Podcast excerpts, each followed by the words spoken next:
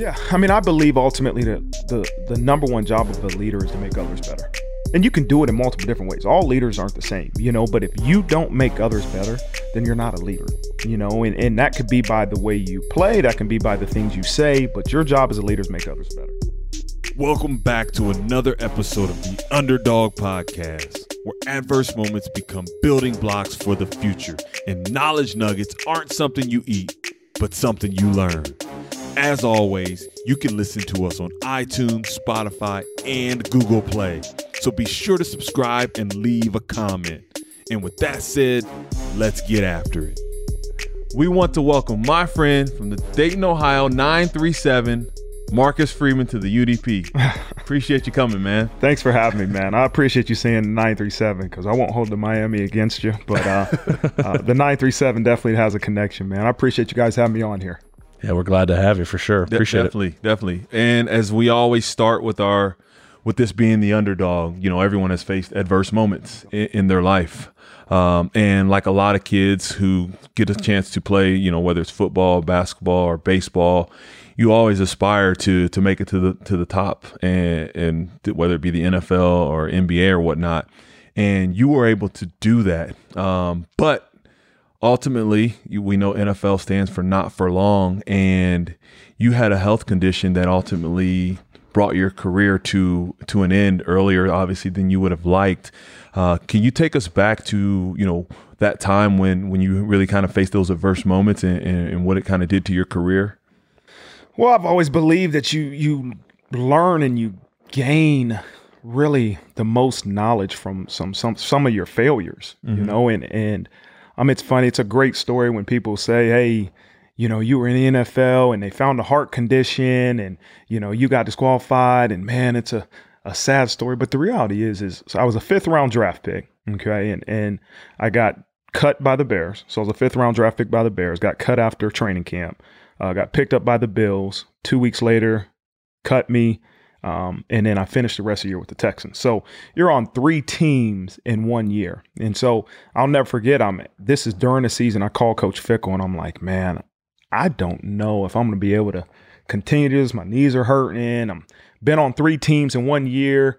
You know, what do you think about me coming back coaching? So the reality is, is that, you know, yes, I did have a heart condition because after that, um, let me just finish that story. So after that, um, I go back and I meet with him, and then after the season, the Colts um, call and say, "Hey, we want to sign you. Come and have a physical." So, you know, I was talking to him. He was like, "Look, as long as you can play, go play." You know, I'm like, "Okay, great point." So I go to Indianapolis, and um, at that physical, that's where they found the enlarged heart valve. You know, so it was almost like a sign from God, like, "Hey, you know, give it up, man. Right.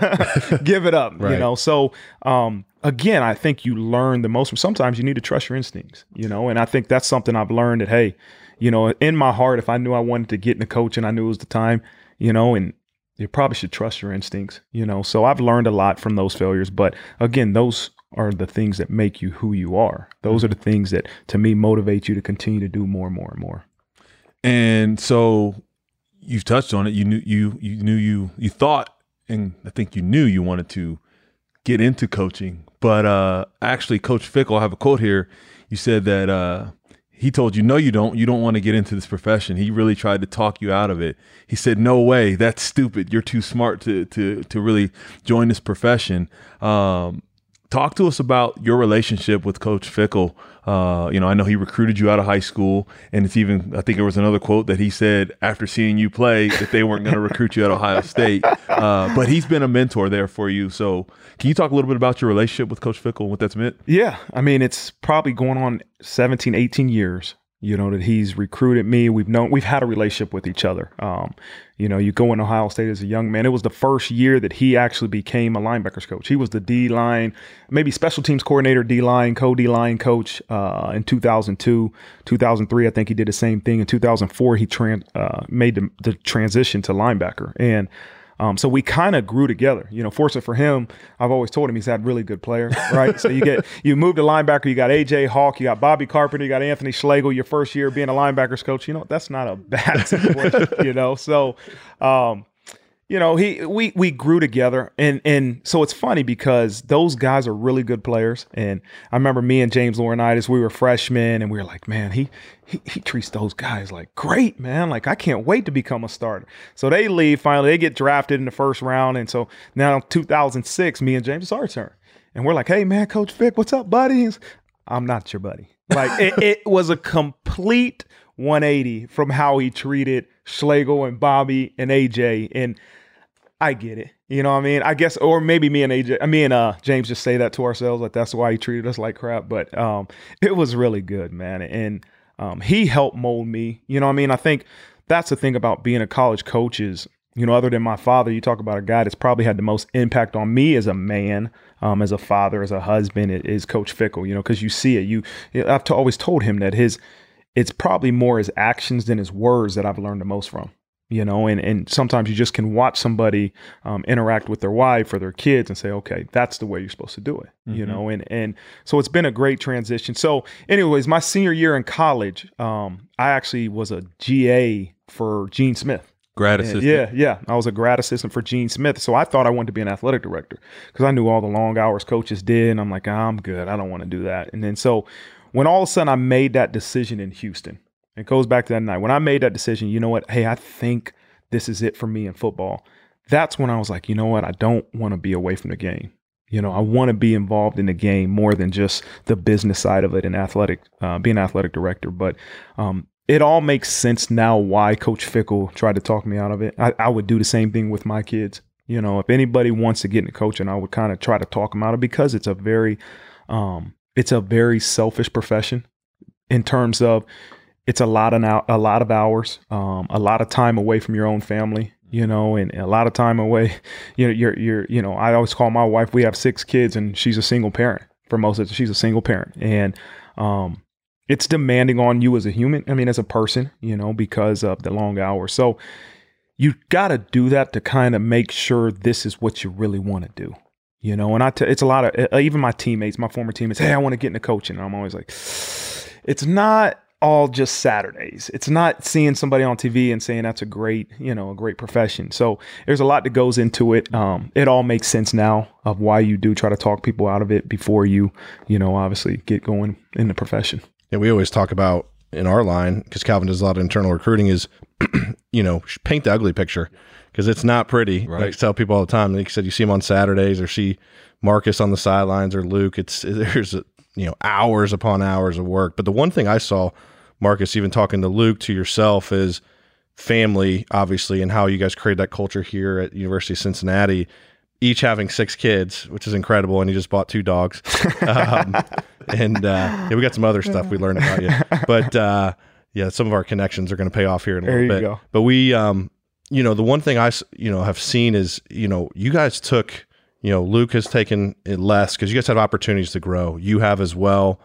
You know, can you touch upon like the difficult, like to me would be a difficult decision, but I think you guys v- evaluate or value, you know, the university, the opportunity, and make sure it's right. It's not all about money.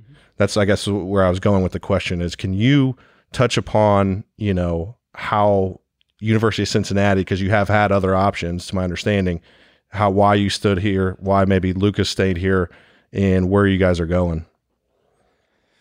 Well, that was a fully no. It's a good question, you know, and um, I've been asked this often, and here's my feelings on everything. You know, is that we all have personal goals, right? We all have personal goals, and um, there's many different paths to get there. And um, for me, at some point, I want to be a head coach, and but that doesn't mean I need to go here, here, here, here, here to be able to be that. You know, and and um, I think in my opinion, staying here, um, I can reach my goal of being a head coach right here at Cincinnati. And I can do, I can get that opportunity being a defense coordinator right here at Cincinnati. Say that's at Cincinnati, say that somewhere else, but I can get that opportunity, the right one, being a defense coordinator in Cincinnati. So I don't feel like I need to jump, jump, jump, jump, jump in order to get to my ultimate goal. Um, and that's what I, it's the hard part about our profession is you see, man, that – there's no stability at times. And and the example is set, go get more, go get more. And this is my opinion. You know, this is just my opinion that sometimes we need to show that we can build a program, build a defense, build a position group.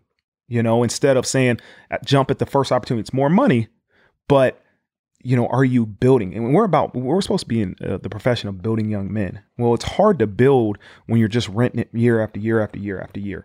So, um, I remember when I first got in the profession, you know, Jim Tressel told me, he said, Hey, the best advice I can give you is work where your butt is.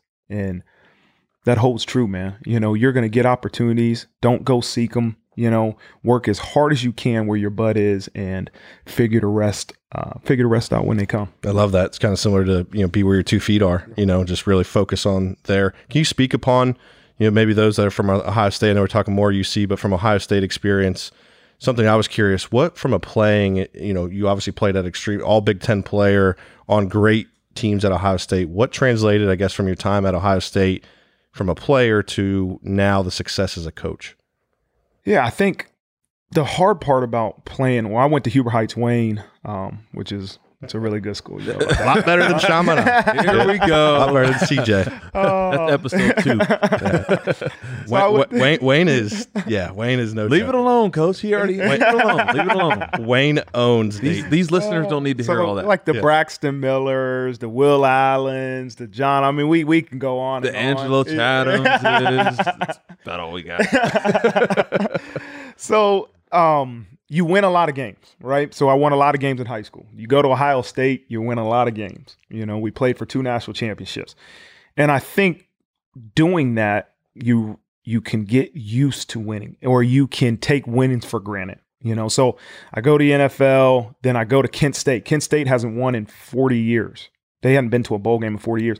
We go win the mac championship in a year and a half you know, we lost for six games. We were like one, start off one and six when we first got there, and then we just started winning. So I'm like, geez, it's just me. I'm just used to winning. Right. And then I went to Purdue, and we won nine games in four years. And I might again going back to our original comment about the failures, right? I probably learned more about the coaching profession, the leadership profession, um, maybe in those four years at Purdue. You know, where we won nine games, and you realize, man, that the the toll that takes on you and your family and the kids and and the players. You know, I, I learned a whole bunch from there. But um, the thing I learned at Ohio State is, yeah, I remember the wins, but you remember the memories, you remember the people, you remember the locker room, you remember the great players you played with, you remember Coach Tress. I mean, um, Tress did an unbelievable job of making every single person feel important. You know, that's a, a lesson I learned from Jim Tressel was that he just did an unbelievable. I don't care what you who what you did, who you were, he made you feel important, and um, that's something I still carry to this day. You treat everyone with respect, um, like Coach Tress did, and um, you know, I just think there's so many different things I learned from my five years at Ohio State. Um, but most importantly, it was it was the people.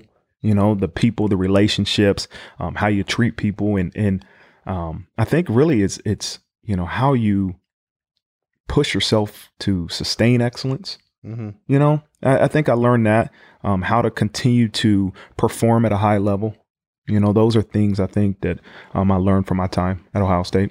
Now that transitions to, I said in the intro, and you said it. You know, you're a leader of young men, and you know, with everything that's going on now, you know, with this with social injustice and, and the George Floyd thing, I know UC has been very vocal on social media, and you guys have been vocal with in front of your teams, you know, around this issue and whatnot. Can you touch on, you know? what your message has been to your players or kind of what your guys' approach has been and how you came decided to take action mm-hmm. as a university as a team knowing that 18 to 22 year old men it's a critical time for their development uh, you know as they transition into the real world Yeah, I mean, this is a uh, a big subject right now. You know, going on in our country, and and you know, the message I've sent to our team and to our unit was one: we have to have humility.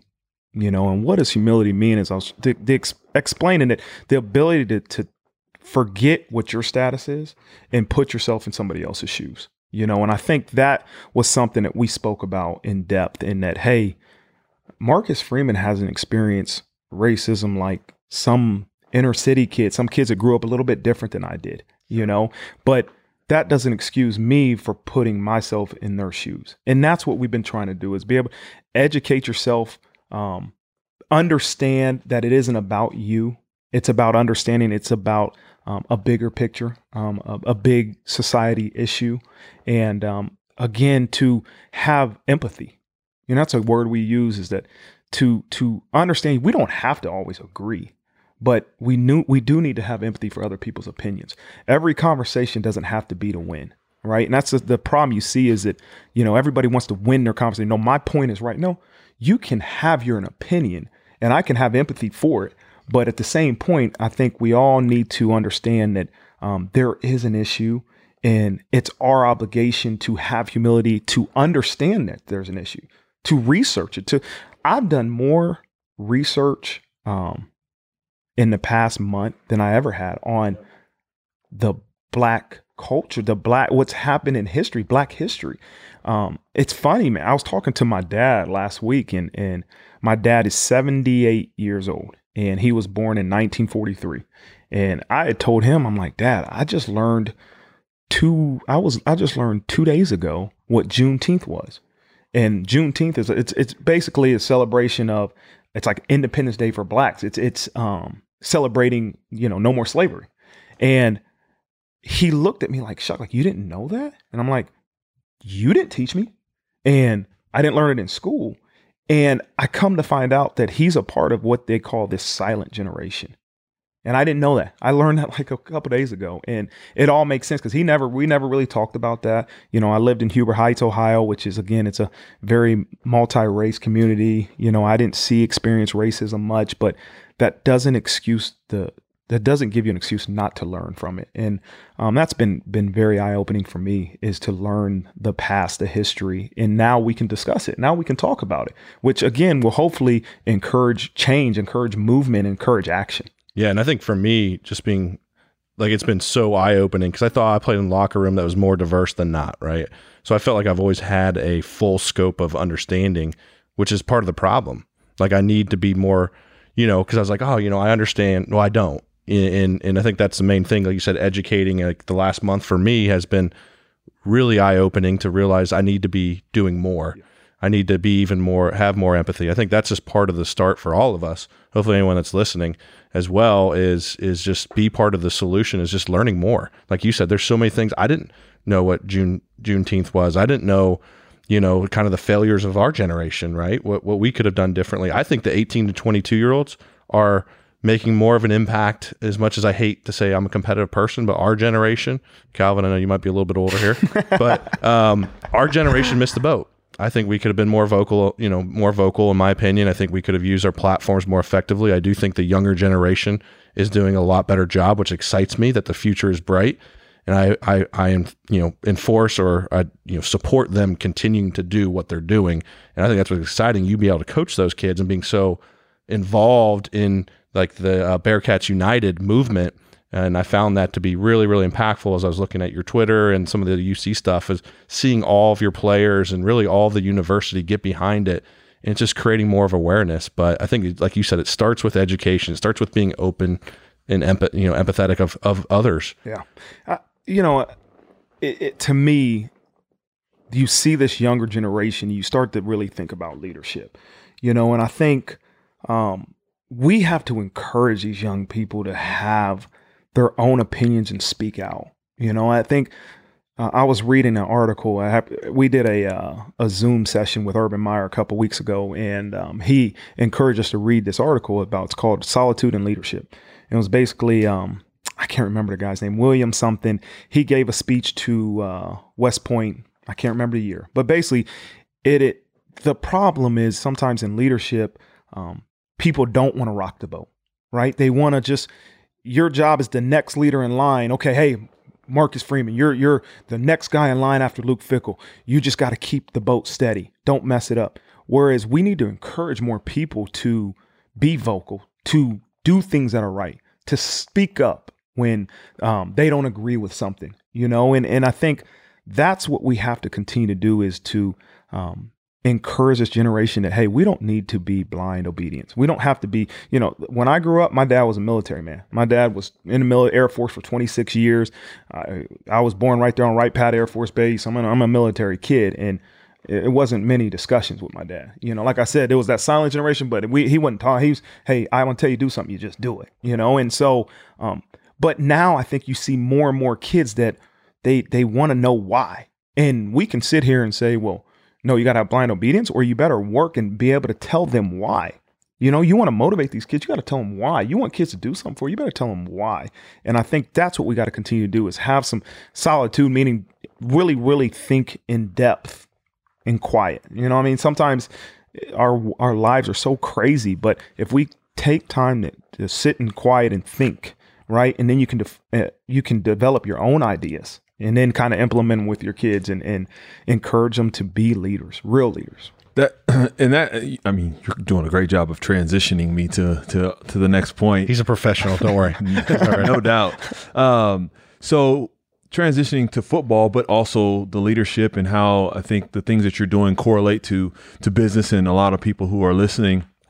You took the defense from which was 94th, I believe, in the country before you took over to 11th overall, and I'm sure going to continue to to to improve. Um, and you've talked about keeping the defense humble, and you know how do you not get complacent once you've become you've quote unquote not arrived, but you've gotten to that level.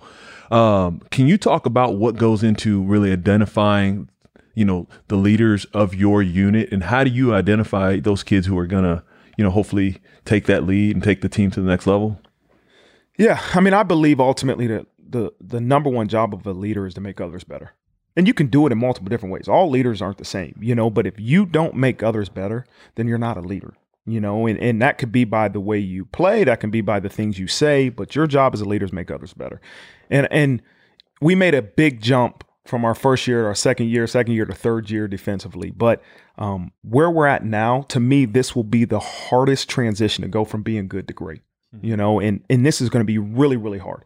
And I had this meeting with the linebackers and the defense a couple weeks ago and saying, I don't we got to understand how hard this is going to be, you know, and what's going to motivate us to do more, you know. And I, I firmly believe the greatest form of motivation is love, right? And that, you know, love motivates you to do some things that are could be superhuman. You know, mo- love motivates you to do some. Think about how you are with your your family, your kids, you know, and and as I told them, love is a decision right? It's not a feeling. It's not, you have to make a decision to love your teammates, you know, and that goes back to having empathy. That goes back to, hey, if you're going to make a decision to love somebody, you better make a decision to, to research the past. But I know it's a different subject. But again, I think our leaders have to be the one that continue to implement that culture. You know, to me, geez, guys, we've been really good. You know, if you're a leader, make the decision to love and and and I'm not saying like lovey like lovey dove like love can be very intense right? Love think about uh, one of the greatest displays of love is the the the the to dis- discipline your kids. Right. right? I mean I got six kids and because I love them when I see them doing something wrong you discipline them right? And I'm not, I'm not saying you go beat your kids I'm saying you discipline you can discipline in many ways but Right. to me that's a great form a great display of love. And that's what I tell our leaders like leaders. And I, and I said this in a unit. It was a unit meeting. I said, hey, I'm just talking to the leaders, whoever you guys are that think you're leaders. You are going to have to love your teammates, but also be willing to discipline, also to be willing to, um, you know, implement the culture. And and and here's what I, if you love something, um, you enjoy it. Like you you have energy, you have emotion, like, and that is effective. If you know that that affects other people. Contagious. Yeah. If if you see me every day, I come into work and I'm ready to go. Right. I'm ready. Let's go. Let's have practice. You know, this is, this is day eight of, of fall camp. I'm ready to practice. Well, I'm sitting. You're sitting there like, okay, shoot, let's go. and there and and there to me lies leadership. I made you better. If you walk in there eight and mm, you you're making me work, like I don't want to be around. I mean, you know what I mean. So we need our leaders to continue to love going to work, demand that we hold others accountable, set the what. Hey, here's what our expectations are going to be. Hold people accountable, and to me, that's where you'll see the transition from good to great, which is going to be really really hard. Yeah, and you guys are doing that. I mean, I, I saw actually Patrick back here sent me a. Te- I mean, the amount of predictions that are out there, like you said, you guys good to great could could happen. You know, there could be some things really happening here in Cincinnati, and and now you see behind the scenes DNA of of the why, right? Right. Is how do you challenge your players? And like you said, you find that positive energy. We read the book uh, Energy Bus by Jon Gordon as a company here. And like you said, that energy is so contagious. Like you said, if you can have more people having positive energy, heading in the right direction, and holding each other accountable, and it doesn't have to be Coach Freeman, but when you get that players' accountability, I, I was on two good teams at Miami and three really bad, and it, that was the difference. Is because we had leaders that step, stepped up and lit, led in the right way. And that's not always an exact science, as Yeah, you said. no doubt. It's a very fickle thing to, to have a leadership group on how and what and when, but it's those what makes teams either good or great, which is which is great to hear. So So staying kind of with the business piece, um, your approach to recruiting.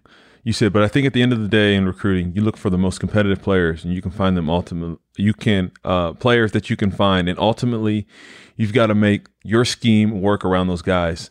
I recruit for this company, and a lot of things, time, a lot of times, Kyle tells me, uh, well, the first thing he told me when I first started recruiting is like, you've recruited kids from high school to come play football. Can you do the same in the business world? And I said, I can figure it out.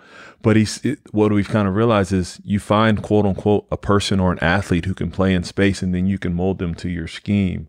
Uh, can you elaborate on kind of what you guys have done to be able to replace that talent and continually improve every year?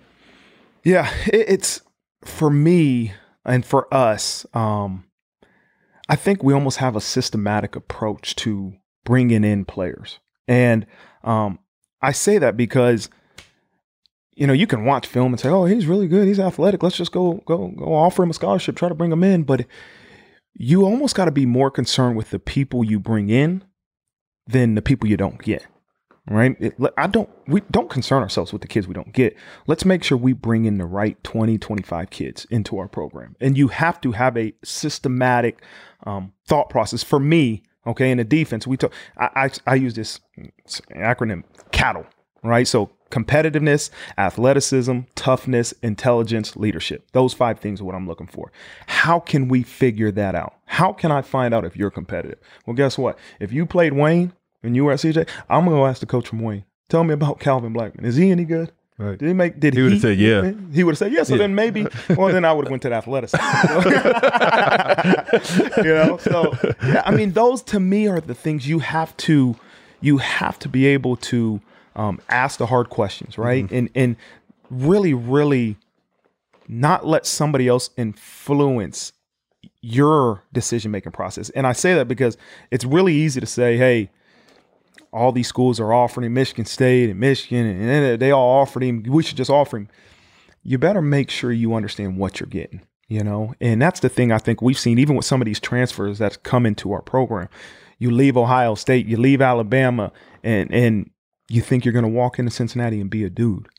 No, we got some good players and we got some competitive players. And those to me are the things that yeah, you got to have a certain amount of athleticism, but if you're not a competitive SOB, if you're not willing when the game's on the line to go and, and lay it all out there, Josh, you're not gonna be, you're not gonna help us, man. And that's and that's the culture and brand that we've set defensively. You know, I speak for the defense. Like, if you're not playing with effort and attitude, Right. and you're not giving everything you have, Coach Freeman ain't got to get on you no more because the seniors that understand that this is the standard, they're going to be the ones getting on you. They're going to be the ones say, Coach, he can't play for us. He's not playing with the expectations that you have set and the standards that we've set for this defense. And so um, that that goes back to make sure you you give these kids a chance because if they're not competitive, you don't have a chance. If you're not tough, if you're not and when I say intelligent, I'm not talking about GPA. I'm talking ability to understand a defense or understand a concept and do it right. And if you you talk to a high school coach and he says, "Hey, coach, he he can't get it, he don't understand it," probably ain't going to be able, the best situation for him. And we want to make sure we bring in kids that have a chance to succeed because there's nothing worse than after a year or two, a kid's unhappy and he's like, "Coach, I want to I want to transfer." Well. We probably should have figured that out before we even brought you in. You Right. know, we want the kids that come in here and just say, you know what, I'm gonna fight, claw, and scratch for everything, um, every rep, um, everything I can get. man. And I think that's one thing you see, like Clifton Tough that you guys talk about, or Let It Fly, the Black Cats. Is that all kind of come into your mantra of having fun, play fast? If we look at your, um, you know, look at all the things that on the sideline, just from a visual, the energy, all those things, does that kind of go into the mantra of how you recruit as well? Absolutely, absolutely. We're not. Clifton style, man. If you're not Clifton style, and that can mean multiple different things, but you're not gonna fit in here. You know. Um, I'm not even gonna say it. No, we're good. Yeah, yeah. No, you gotta be tough. Yeah. yeah, Yeah. Yeah, you gotta be tough. Yeah. Yeah, Cliff. I'm not saying everybody's like that. Not every university's like that. Sure. You know, but we we pride ourselves on being blue collar, tough, and that's who we are, you know, and that's who our head coach is. It starts with him, right? He's an old school wrestler. He's a tough dude. He was a D lineman, nasty nose guard. That's who he is. That's who he's hired. That's what we think, and that goes into our players. But it starts up top. You know, if if you're the guy up top is a a former quarterback, nothing against you, but it's about hey, hey, look No, what Sean right, McVay right. has done, right? But I'm sure he hires and brings in talent that is similar with the way he thinks. We have a wrestler nose guard as our head coach. Extremely intelligent, but that's who he is, you know, and he believes you got to fight and you got to earn, you got to claw and you got to scratch for everything you get. Well, those are the type of players that we're going to bring into our program. then you had a dog of a linebacker as your defensive coordinator, and I mean now, now we're now you're really talking. And I was super impressed. A lot of people don't know you learned sign language to help bring in a recruit. Oh, yeah. You know, just to communicate. So I mean, you're you're committed to communication and development, and I found that to be pretty interesting as well. Yeah. This- Are you pretty? Can you sign language to me? Oh, I learned it for that day. Okay. but yeah, I mean, the reality is, is that you got to make a connection with these kids. Sure. man. You know what I mean? Like, if you can't relate and you can't make a connection, you know, they're not going to want to play for you. They're not going to want to commit to your place, You Right. know? And and that's the thing is like, you have to be able to get outside your comfort. We had like a TikTok challenge during COVID, and and I'm like. I didn't even know what TikTok was. And then Coach Fick was like, hey, we have to do it. We got to do it for recruits. And next thing you know, I'm dancing and, and I got my family involved. And I'm like, hey, listen, if it's if it's gonna relate to these high school kids, man, then I'm all in. Or- because I know if I don't have great players, I ain't a good coach. You know what I mean? And and the better players you bring in, the the compet and all those things that we're looking for, the better players you bring in, the better coach you're gonna be. Yeah, and just to the the whole family thing, I still can't get over that. You have six kids. Fickell has six kids. you just got two dogs. So I, me and Calvin are struggling with two. But, uh, the father advice, you guys. Hey, if you hear any multitasking out there, if you got less than six kids, we don't want to hear it. yeah, yeah. don't tell Coach Freeman anything. He doesn't feel bad for you. Um, but one thing, as we kind of come towards the end of Q and A, um, some fun facts about Coach Freeman here. Ten years married, as I mentioned, with six kids. Trident gum on game days. The two new dogs I mentioned, Bruno and Nelly. His favorite drink is Tito's. He is the family barber. At cornhole with recruits, I guess he shows no mercy, and he likes golden roast coffee. So, um, of all those things, what what are maybe some things that uh, that stick out to you out of those that we uh, we did some fact finding on you? Well, it's blonde roast. Blonde roast, I Blonde think. roast. There you go. Blonde roast. Blonde roast. Golden roast. Similar. Um, yeah, you guys found out some good facts. I don't know. I if any young So people just listen- you have to have Trident gum on on game days. Well, it's the best thing it. about it is it doesn't like the flavor stays in. You know, and and I'm like, Okay. I talk so much, and I'm uh, that all of a sudden if you get like gum that isn't like has keeps keeps its flavor like it ends up on your lips. I can't be on TV with white stuff around my lips looking crazy, man. you know, my players would, would not let it fly. And then if you don't have gum and then you got hot breath and you're trying to like get on a player and they're like, Coach, you get I've had that happen before, like, Coach, I'm good. so then you lose the impact, you know what I mean?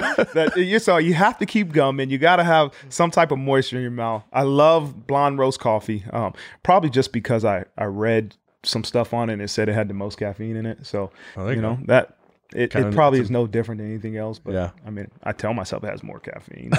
So you can you can Yeah. cut uh you can you're still the barber. So, you, can, you can trim up some, Here- some folks. Here's how that all happened, right? I go to, we only had our oldest son, Vinny, who's 13 now, um, when we go to Kent State. All right. Well, Kent State was my first Division One job. I made $42,000. And you know what? Haircuts had started to get expensive. You know, when I was a kid, it was like $10. Yeah, you know what I mean? I haven't gotten a $10. haircut yeah. long time, so this is all knowledge to me. it was ten dollars. Well, by the time I got to Kent State, it was like twenty something dollars. Oh, I'm like, my. Whoa! I said, look, I'm gonna learn. And so he was probably four or five at a time, and I started off giving him even Stevens, and he can't get mad. He, he can get mad at your dad. Like, I mean, you you don't have any option. And then four boys later, well, three boys later, they all they listen. I'm I'm cutting everybody's hair. We're saving money, and you can get mad if you want, or you can make your own money. You can go get your hair cut by somebody else. But I'm not paying for you. I don't care how much money I'm. I'm not paying for you to go get your hair cut when I can cut your hair. So I'm waiting for the first time, like my oldest gets ready for prom or homecoming. He's like, "Ah, Dad, I'm good. I'm gonna go pay to get my hair cut." Perfect. I just cut my son's hair uh, the other day, and he's three. And like when I got done, I was like, ah, I don't know what your mom's gonna say about that. but then she came and she said, "It looks cute." I'm like, "Good. That's all that matters. No, all I'm that matters." I'm learning. It's all in the the your your your utensils. Like if you got good clippers, I learned this. You know, I used to use the same clippers. I go to Walmart get some clippers, and it, they wouldn't cut good. And then all of a sudden I learned like, hey, maybe if you spend a little bit more money, get some better clippers, all of a sudden the fade looks a little bit better. So I'm still learning. You know, I'm still learning. There's, there's less blood marks. When I first started, I'll edge him up. There's blood marks all over his head. He's screaming, crying. Now, you know what? I, there's maybe one or two blood marks, but we're good, man. We'll figure it out. The last question I have, you know, because you travel a lot for work. Your wife Joanna, right? Is that right? Okay. Um, you know, like you said, she is a lot of times with the six kids alone. How important is it to have a partner like that? So even someone that's in the business world that might be traveling for sales or their work, um, whatever it is, can you kind of talk about the relationship with your wife and how important that uh, strength is for you? It seems like it's super strong. Yeah, in my profession, you have to be extremely unselfish. You have to understand that this is um, the life we're living. You know, she was a news anchor for uh, uh, Channel 10 TV in Columbus when I was a GA at Ohio State. So she was making the money, and I'm just a poor GA making zero dollars and coaching football. And and she made the decision when we went to Kent State to not work anymore. You know, she was like, "Look, I'm going to give it up." I mean, she could. She, I mean, she she's awesome. She could have been you know, I mean, doing being a news anchor ABC or something. I don't know. You know, she she had very high uh, a high ceiling, but she decided that she was like, no, we're gonna stay together.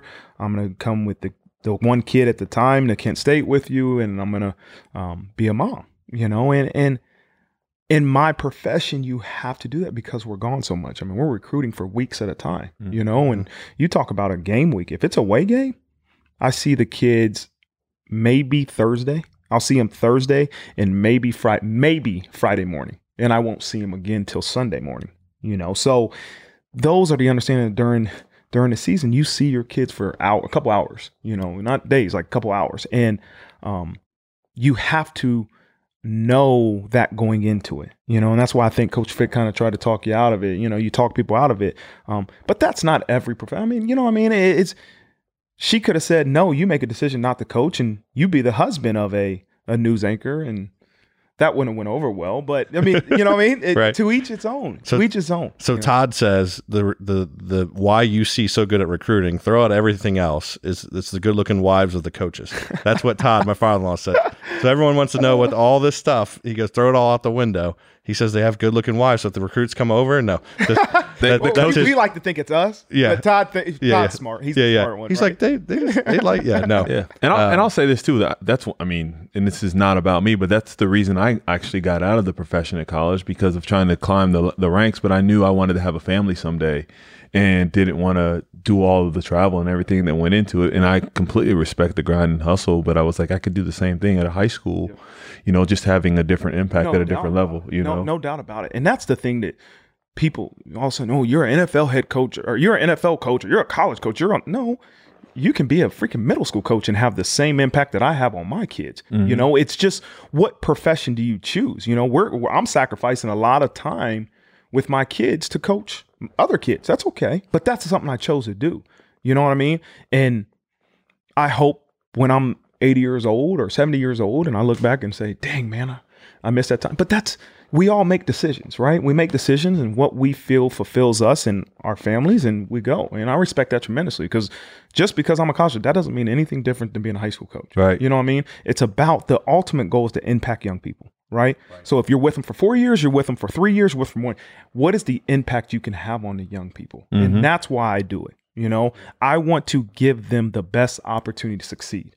You know, so if I'm with you for four years, all right, I want to give you the best opportunity to succeed in football. I want to give you the best opportunity to succeed as a husband, as a father, you know, as a as a as a, a citizen. You know, and I, I want to make sure that in every area of your life, I'm giving you the best opportunity. That might mean internships. That might mean making sure you get your degree. That might mean spending extra time watching film. But I want to give you the best opportunity to succeed in life in everything you do. I think that's a perfect segue. Our first question, Brian Pitzer um, from Norwood High School, head coach there. He wanted to ask here in Cincinnati. here in Cincinnati. Yep. Yep, five one three here. Um, two or three. Uh, what are the two to three things in your culture that you feel set your program apart from others? Uh number one is is is to me is unit strength. Unit strength. What does that mean? That means on defense we say four units playing as one. That means ten units, ten strong, right? And and that's something that Coach Fick brought here is that we really believe in small unit cohesion. Is that hey, you are I'm the head coach. I'm the defense coordinator. I'm the head coach of the linebackers, and I'll look at D line coach say, listen. You are the head coach of the D line. You are the head coach of the DBs. Let's make sure we all understand it and take ownership of it. There's not just one head coach. Yeah, he's the head coach of the position coaches right? And that's one thing that I think has been successful for us is that we have such a great relationship with those 10, 15 guys you have in your unit. Like it's my job to know everything you're doing. My job to build trust. I don't I don't need it in the entire defense, right? I mean, I I have it, I think, but I need to make sure that the guys I'm directly in charge, these linebackers that we have such a strong trust and bond built that I know everything and now I can help you grow. The same thing goes with the D line and the DBs, you know, and I think that's been really good for us is that we make the position coach have this connection with those 10 guys and ultimately you get them to perform at the highest level and you help them. Um, that's one. Two to me is is the way we play. It's it's a standard effort attitude, you know, and what does effort mean? Four to six, point A to point B. Attitude is your intentions when you get there. And so we don't we don't compromise for one or the other you know and, and maybe you guys are both offensive guys but it's still it's the same thing it's i've been around people that go four to six a to be really hard like they play hard but when they get to the ball they don't want to hit like they're they turn their head. We saw them head turners, right? You turn Well, I your head like offense. that, exactly, right? See, as a quarter, maybe, yeah. Hey, listen, I, I respect quarterbacks too. You know, what I mean, I've seen quarterbacks put their face in there too. Some, Yep. Not all of them, right? But then, then you've seen guys that are lazy. You've seen guys that are lazy, right? They don't want to run to the ball. Yeah. But when the ball comes near him, watch out. He's going to knock you out. This, you know, Brian, you asked what, to me, we demand you play with unbelievable effort. You go four to six, A to B as hard as you can, and you have mean and nasty intentions when you get there. If you don't do that, you don't play. You know, and I think that's what's been really good for our football team. Yeah, and I love that the four to six seconds, you know, gets from spot A to spot B, play fast. You know, how do you respond to the event for a positive outcome when the, when the, when there? So great, great stuff there. Now we have uh, up in Cleveland, we have Frank Conway here, uh, who has a son uh, who's playing at St. Ignatius High School, well known high school up there. Um, he wanted to know how do you view the parents' role in recruiting? I know a lot of parents are involved in in uh, recruiting. I'm sure that's a unique opportunity. I know at the high school level, um, it can be a challenge uh, where I volunteer. Can you kind of explain to maybe someone that's listening that has a high school student recruiting at whether it's at UC or even Division three, whatever? What how should they uh, you know kind of interject or not or be involved in that process? Well, I think it's important. You're you're you're handing off your son or daughter to somebody, right? And um, it's important that you know everything as much as you can about who you're handing your child off to. You know, you don't want like some parents. I, I love it when parents say, "Well, this isn't my decision. I'm not. I'm. I'm out of it. I'm not doing anything." Well, for 18 years, you helped this young person make every decision in their life. I'm not asking you to make a decision for them, but I'm helping. I'm asking you help guide, right? You guide. That's our job. If my if I knew my son had been drinking, I'm not going to let him go out and drive, right? Well, that's my job as a parent. If I knew my child was going to go play for somebody I didn't feel strong about, I'm going to tell him. You know, so I think it's a parent's job is to to dive in, to investigate, to build relationships so that they know who their son or daughter is going to play for. I think it's really, really important. Yeah, no, I think that's it's interesting. I mean, I'm years off from that, but I'm I'm curious of to that, and hopefully, Frank, that helped give you some insight there. And in far, as far as like this year in recruiting, you guys have had an unbelievable recruiting class in the best ever in UC history, to my understanding, and well above and beyond. How have you guys had success during these challenging times in doing just that? Uh, I think it's relationships. It, it, it all comes down to relationships, and I think most importantly, it's the relationship with the high school coach. You know, um, you got to be able to ask the tough questions. You got to be able to ask coach, "Hey, man, is this kid good enough or not?" And if you build enough um, trust with that person, and you have a good enough relationship with that person, um, I think most of the time you're going to end up offering or taking a kid. Um, so um, it's relationships with coaches, relationship with the kids. You know, you can out, you can directly beat a coach if you outwork them in recruiting. It ain't always like that on the football field. But most of the time in recruiting, if you outwork your op- opponent, you can beat him. You know, and I don't want to sit here and say um, recruiting to me. This how I don't look at it as is it's like you're purchasing something, like you win a prize, right? If I'm recruiting you, I look at it as you know what if I if I get you to come to Cincinnati, I get the opportunity to spend really the rest of our lives together. This isn't a four year like for the rest of our lives we'll have a relationship. You know, I have relationship with my players, and it might not be every day, but for the rest of our lives, we're going to have a relationship. And that's how I view it. Like, if I can get this kid to come to Cincinnati, dang it, man, we get to have a, a relationship for the rest of our lives. And, and that's how I view it. You know, Let me ask you this: What is your? And we can go ahead. and We can probably wrap after this, but what is your? uh How do you respond to, or what are your thoughts when you a kid you tell a kid, um, don't choose the school because of the coach, choose the school because of the school. Ultimately, because you know the coach may not be there for your four years. That's that, absolutely, absolutely. I say that too, and I'm also going to sell me having a relationship with you. So it, don't pick the school because of me, or don't pick the school because of a coach, but understand that the coach is going to have the biggest impact on your life if he's there than anybody. Your position coach you know? And and so it's it's it's really a double-edged sword you know? I think you have to make sure you have a good connection with a coach. You have to trust that coach. You have to believe that coach is going to do more than for me than just x's and o's. Or here's the other thing like it's funny it, it, we had this talk as a coaching staff the other day it's like some coaches say hey it's all about hey it's all about connection. It's all about being a mentor. Then some coaches think it's all about x's and o's you know? And it's you have to want both. Like if we have a great relationship and hey, I'm a great mentor from you, but I don't do a dang thing for you for football, well, you've been cheated. You know, and if I make you a great football player, but we have no relationship and we won't talk after you're done playing, you've been cheated. You know, so I think it's important to pick somebody that's going to help you in football. It's going to help you have a great relationship, going to help you in life, and has the total package. I think it's important. Yeah. Awesome. Wow. I tell you what, I, I, I said this before. It's not going to be news flash for underdog. He's obviously going to be the next UC coach, if not Ohio State. So they better sign him up now. we'll, we'll, so not, he doesn't have to respond. To that. That's my analysis. He said you can have your own opinion. That's my opinion. I'm just throwing it You out. stand I have by. empathy. I, I understand. I respect Yeah. that. So Even though you're a I don't, quarterback, know, I don't know how they couldn't. Yeah, yeah. Even though I'm a quarterback. so there's one more from Zach Odom, big big UC fan. He, his question, and Zach, by the way, you wrote me a novel here, but I'll try to par- paragraph this uh, a little bit. When the opposing offense is driving the entire field, you need that guy to come through. Which hopefully, like I said, that's not necessarily the the the uh, the best situation for it, but it happens. You need that guy to come through and make that tackle on third down uh, to stop him to you know minimize it just to a field goal. Who would you say that player is on this year's team? Who? Who? I know That that's is- a deep one. You know what? It's hard because usually I'm a linebacker, so I want to pick a linebacker. But we are such a question mark this year. You know, we lost two first team all league players with Bryan Wright and Perry Young. And Jarrell White, I better I would hope Jarrell White. He's been a three year starter. He's done really good things for us. But um, gosh, I hope one of these young guys step up. It, it could be an older guy. You know, we're gonna have it's a great opportunity. We got healthy competition, man, to figure out who emerges to be your top two or four guys. But I know I'm not answering your question yet, Zach. I'm still thinking who's gonna be this guy. Um, hopefully it's somebody on our D line.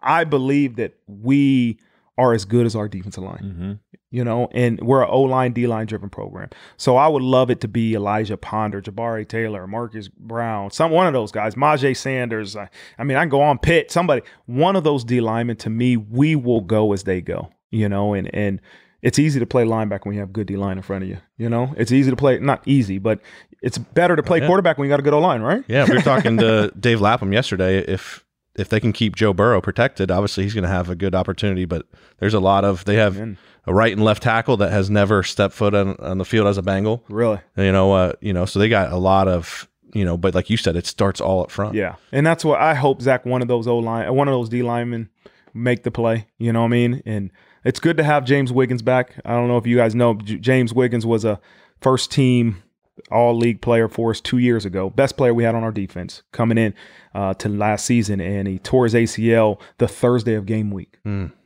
just non-contact. We're doing seven on seven. He went to pick the ball off and plant it, boom, towards ACL, and that kind of made us tailor um, our entire defense because again, it's not about your scheme as much as it is about the players. Right. And uh, so I hope one of those guys, one of those D linemen, step up. Um, hopefully, keep my fingers crossed. Do you think? Last question. This is going to putting a little making the the final four, making the playoff. Do you think that's a legitimate opportunity this year? I think you got just as a good opportunity here that 90, I would say 99, maybe say 98% of teams in the country. And that's this is the same thing I'm using recruit. Tell me what schools you're going to go to and you got a just as you got a, a better chance of making the college football playoffs than Cincinnati. We got a better opportunity to run if we run the table and we don't make the playoffs. whew, there's going to be some. I mean, I, I don't get it. Another, you know what I mean? That's another episode. Yeah, yeah. We'll have to, let's save that one. Right. That's a good problem to have. Yeah, If we run absolute- the table. Hey, Yeah. I would love to. talk about that. But I mean, I get again. You got you. You love to use the big three, right? Ohio State, Alabama, Clemson. Um, but the the teams are the the leagues, the conferences are so competitive now, man. That you can't f- think that you're going to go to school Z and win the Big Ten and be undefeated. Like it's really hard to do. So I feel really, really good about this team. I feel good about our league. I feel good about our opportunities to win every game we play. And um, if we do that, let's let the deba- debate begin. Let's do Yeah. Well, I hope that that Mic definitely drop. happens. what a great drop. way to end it. I think uh, you guys run the table. I think you should be in. Obviously, we don't know what the other records would be or what other teams, but I think that would. Uh, yeah. Oh, Heath Harding. Heath? Yeah. He. oh, he- Heath is uh, you know- he's from Dayton. Yeah. yeah, Yeah. I remember Heath. Yeah. So Heath just Heath just uh, put a comment up on the screen for everyone listening and just said Miami, Ohio is going to wreck that season. you see, but we again that's the third episode. we'll, we're going to go ahead and wrap off that. yeah. No, we. Uh, but to, to you know to conclude, uh, you're a dynamic leader, a great man for this community. Um, you know, obviously a leader of Ohio. I thought Fickell was the guy because of whatever, but Freeman's giving him a run for the money across all the different uh, zip codes and area codes throughout Ohio. Um, but uh, thank you so much for joining us. Really appreciate learning from you today. Thank you guys that we're we're listening live again two days in a row. Thanks for the questions. Uh, from those that joined, and uh, nothing but continued success. guys, it's been a blast. Have me back. Um, I love it, man. This is fun. This Cool, is man. Appreciate Hey, it. you guys set the bar high. All right. I'm trying, man. Hopefully it's higher next time. Absolutely. Absolutely. Thanks, brother. Appreciate All right, it. appreciate Thanks, it, man. Thanks. Thanks for listening to the Underdog Podcast. Please subscribe and rate our podcast on the Apple and Google Podcast apps. And send our Twitter handle a screenshot of your rating at Underdog Pod with your shirt size for a chance to win a free t shirt. See you next week on the UDP.